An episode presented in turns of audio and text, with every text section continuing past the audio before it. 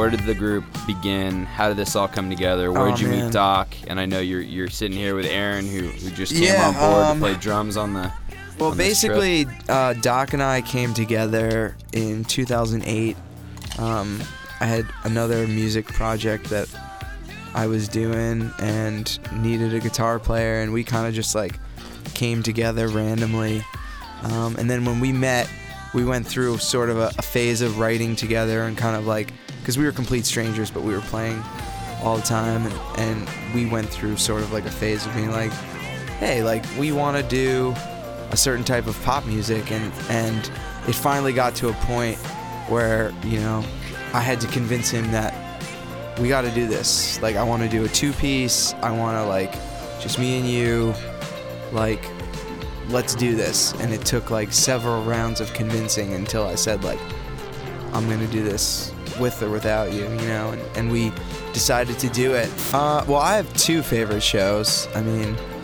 We always love playing Sayers Club here in LA because it's just a great sound system, and we even enjoy going to sound check there because it's just it's just fun. And, and back home in New York, we're used to doing like late night kind of dance party things, but in LA this trip, we did uh, you know we did we played like 9 10 o'clock and that just always feels weird for us especially on a monday um, and also vancouver was cool we went to canada for the first time um, and we went to Vancouver and, and hung out, did a Valentine's Day show, Nice. and luckily that there was people lonely enough to come out and be with us, uh, and we had a little dance party there. But it's actually funny because in Canada they don't like to dance on stage. We tried to get normally like people come on stage and dance with us.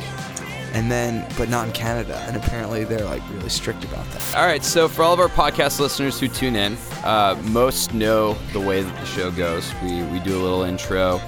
Uh, we play some of the music you guys tracked here at the house. Oh, awesome! We It's roll a right in. Fine establishment you're running here. yeah, by you the like the House of Rock? Yes. It is. Fantastic. If only all of the listeners can could experience, you know, this the place. magic. It's- yeah. yeah. it- There's it a lot of magic cool. that goes on here. Yeah, it's cool.